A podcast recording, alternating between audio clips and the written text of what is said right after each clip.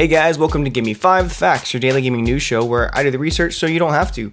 Today is Monday, October 23rd. I'm your host, T. Bishop. Let's get started with our daily speedrun. So PUBG is topic number one today. They're planning on having a brand new update for the test server soon. The update includes climbing and vaulting, which has, may seem to be a small update, but if you've ever been stuck on a gate or trying to jump out a window, then you understand the pain and why this is so important. The test servers should receive this update before the PC 1.0 release in early November, and may take the whole month to test apparently. They specifically stated that they want to run 3 separate server tests to ensure that it's working. And developer Bluehole mentioned that their goals right now are to stabilize the PC launch version and to ensure that the full release of the game goes well. So more on that to come soon.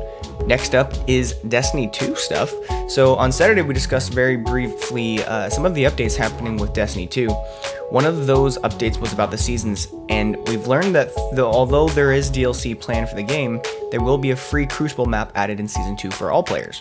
We don't know exactly when it will be launched, of course, because we are still a little ways out, but all of this was discussed at TwitchCon, and we can expect more information throughout November via the different live streams that Bungie has planned. Speaking of Destiny 2, PC launch is tomorrow, so I'm excited to see some insane stuff from Crucible as well as the future world firsts for the raid. And now, there were 2 big announcements for Xbox. The first of which is that the original Xbox backwards compatibility starts tomorrow, where we will finally start to see games from the original console show up as available to play on the Xbox One. You can buy the digital copies of games like Crimson Skies, Knight of the Old Republic, Red Faction 2, Dead to Rights, Prince of Persia, and more for $10 a piece, or if you still own your original disc copies, you can pop those bad boys in right after the update tomorrow. And then the other big announcement is that the, 4 big Xbox 360 games have been announced for the Xbox One X release and are being enhanced. And they'll be there immediately on the release of the Xbox One X on November 7th. So the best part is that these are some pretty popular games that have already had enhancements of sorts for the Xbox One S, but now with the power of the Xbox One X, the new enhancements of some titles include 10-bit color depth instead of 8-bit, HDR lighting, and we are all getting an insane pixel boost to smooth out those little jagged edges on buildings and objects. Although the older games are still going to play the same and feel somewhat stiff in comparison to what we're used to, the nostalgia is really the main reason why people are so excited about this stuff. And nobody's going to complain about the addition of enhanced versions of Fallout 3, Assassin's Creed, Halo 3, and Elder Scrolls IV Oblivion. Now, of course, as always, rapid fire.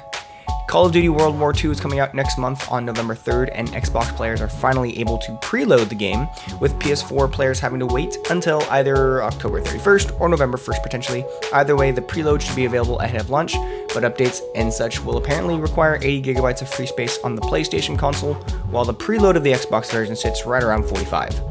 Next up, Nintendo announced a new 3DS XL that looks like the SNES. If you've already heard about it, that's because it originally released only for Europe, but now it is making its way to North America.